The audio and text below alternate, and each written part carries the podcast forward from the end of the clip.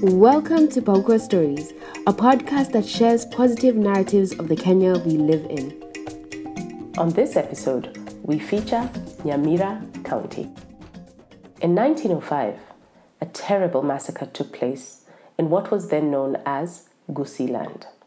Led by British colonial officer Geoffrey Northcote, the offensive was an attempt to quell the proud and unconquerable Kisii, but all it did was birth a new hero. For years, the battles between the British and the Gusii raged on, with the colonial administrators taking over 8,000 head of cattle in order to punish the Gusii. By 1908, they had tired of this endless back and forth, and a young warrior called Otenyo Nyamaterere successfully speared Northcote, the terror of Gusii land, otherwise known as Nyarigoti, and pinned him to the ground.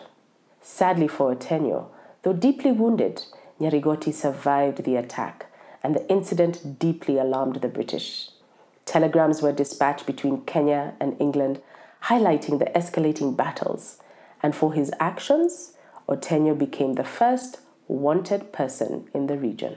For months, he remained hidden by loyal Gusii families, but even within this discretion, Otenyo was eventually captured and beheaded. Today, his spirit lives on in the hills around Manga Escarpment, where he overcame Nyarigoti, and we will always remember the magnificent warrior who fought valiantly against those invading his home. The hills of Manga hold many stories, such as that of the seer Morawa Ngiti, founder of the Abagusi rebellious sector in Nyamumbo. She foretold Otenyo's successes.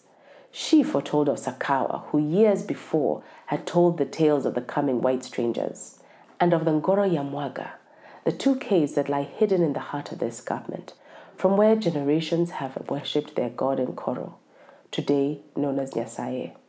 There are idyllic spots atop the escarpment that offer stunning views and fantastic picnic sites along its five kilometer stretch.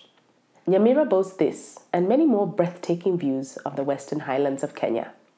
Should you need some time away from your normal routine, we're certain that Nyamira, County 46, has the tranquility you need to regroup and find your peace.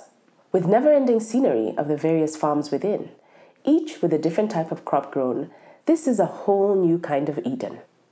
Amidst the views and lots and lots of greenery, there's much potential for farming. Let's begin with the least obvious beekeeping. The county's favorable climate and the advancement of technology definitely works in your favor if bees are your thing. Other than that, with a hive, a centrifugal extractor, and a fair amount of research, you're all set for honey.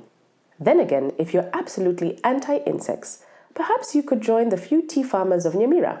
The highland and soil fertility will not let you down. Third, poultry farming.